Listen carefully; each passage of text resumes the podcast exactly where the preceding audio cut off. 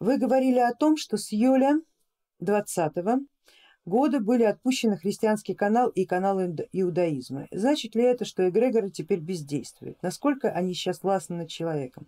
С каждым днем все меньше, меньше и меньше. А, давайте посмотрим, еще раз я расскажу это, а, упомянув вкратце, на древо Сефирот посмотрим. А, есть, да, спасибо коллеги. Вот смотрите, три нижние ветки, которые тянутся к миру Малькут. Мир Малькут это наш физически проявленный как бы мир. А три верхние ветки это три канала, на которых крепятся а, основные авраамические религии. 21 аркан христианства, 22 аркан иудаизма и 19 мусульманство.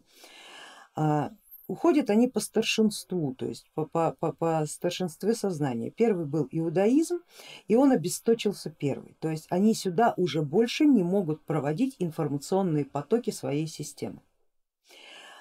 Потом как бы отщелкнулся, да, как отошла ступень у христианства. Они здесь тоже не могут больше проводить потоки своей системы. И я думаю, что вы это заметили, отчасти мы вот с коллегами уже это обсудили.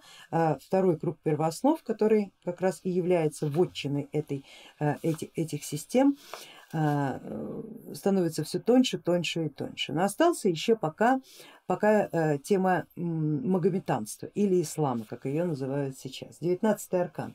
Он, они начинали позже, у них еще есть определенный запас времени и они пока проводят свою идейность временно временно, немного осталось, но все-таки времени у них есть немножко побольше. Иудаизм и христианство, конечно же, пытаются переметнуться на этот канал, потому что там еще есть возможность пускать свои алгоритмы.